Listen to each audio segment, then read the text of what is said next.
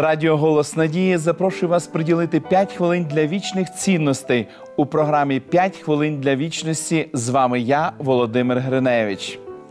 В книзі Пісня над піснями у восьмому розділі написано.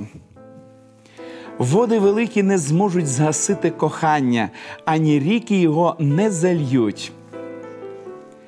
Протягом багатьох років я готував пари до одруження. Щоразу, коли до мене приходять за порадою молоді люди, я ставлю їм одне і те ж саме запитання: навіщо ви зустрічаєтесь? І кожен раз отримую у відповідь здивований погляд і здивований вираз обличчя, ніби моє запитання не зрозуміли. Всі відповіді зводяться до одного і того ж: ми любимо один одного. Більшість молодих людей припускає, що період зустрічі перед шлюбом просто мотивується любов'ю. І це насправді так, інакше в цьому не було б сенсу. Проте є інші причини, які роблять цей етап таким важливим. Існує міф, який говорить, що зустрічатися треба, щоб краще пізнати один одного. Ризикуючи втратити вас як глядачів, я все ж скажу, що це не так. Навпаки, зустрічаючись, багато хто перестає пізнавати один одного. Причина проста: зникає об'єктивність. Іншими словами, пара надягає на очі пов'язку або рожеві окуляри. З іншого боку, молоді люди, зустрічаючись, не завжди поводяться звичним чином.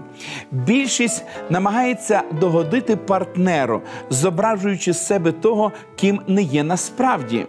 Інші думають, що треба зустрічатися, щоб не відчувати самотності.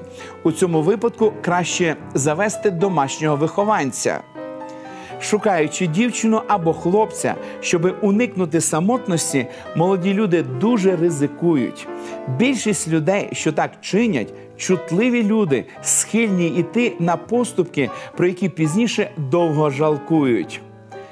Насправді, період зустрічей виводить пару на новий етап емоційних зобов'язань, який готує їх до шлюбу. Так, саме так, до шлюбу. Це означає, що жоден хлопець, жодна дівчина не повинні зав'язувати ніяких романтичних стосунків, якщо не розглядають можливість вступу в шлюб. Для багатьох кохання сьогодні це гра. Деякі настільки поверхово ставляться до стосунків, що міняють дівчат або хлопців, неначе йдеться про зміну одягу. Період зустрічі це період підготовки до шлюбу.